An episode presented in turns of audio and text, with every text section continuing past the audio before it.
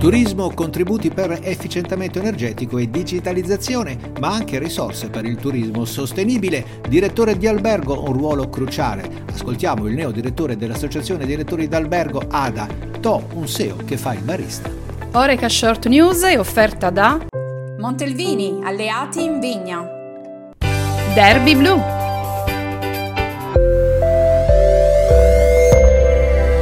Buongiorno e bentrovati, buon inizio di settimana. Siete nel podcast di Oreca Channel Italia. Apriamo parlando di turismo e ospitalità. Il ponte pasquale è ormai prossimo e le previsioni sono a dir poco buone, ma le buone notizie per gli operatori del settore, oltre all'atteso pienone di turisti e vacanzieri, giungono una volta tanto anche dal governo che ha disposto la bella cifra di 1,5 miliardi di euro a favore dei bandi per le imprese del turismo. I beneficiari sono quelle strutture che investono tra 500.000 e 10 milioni di euro in progetti per l'efficientamento energetico e la digitalizzazione delle strutture ricettive. I fondi possono coprire al massimo il 35% delle spese sostenute, non è poco. Altre risorse giungono dal decreto firmato dal ministro del turismo Daniela Santanché, che ha stanziato 25 milioni di euro come fondo per il turismo sostenibile, finalizzato a promuovere l'ecoturismo, il turismo sostenibile, minimizzando gli impatti economici, ambientali e sociali, generando al contempo reddito, occupazione e conservazione degli ecosistemi locali. Entro 30 giorni dalla pubblicazione del decreto, il Ministro del Turismo pubblicherà sul proprio sito web i criteri per la selezione di proposte progettuali, individuando altresì le imprese della filiera turistica e le strutture ricettive che saranno beneficiarie del provvedimento.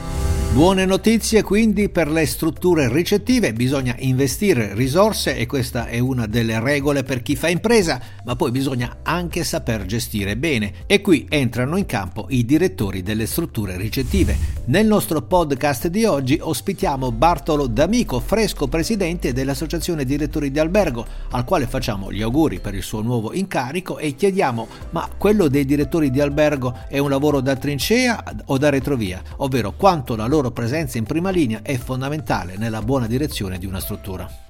Sì, lavorare in trincea, metterci la faccia è, la, è una cosa fondamentale per un direttore d'albergo, perché eh, ci hanno insegnato ad essere padroni di casa, a gestire tutte le problematiche, a ricevere e ad accogliere i clienti in tutte le sfaccettature del servizio alberghiero. Quindi è fondamentale fare il direttore dalla scrivania, eh, occupandosi solo di revenue e di altre faccende burocratiche sicuramente non aiuta la gestione.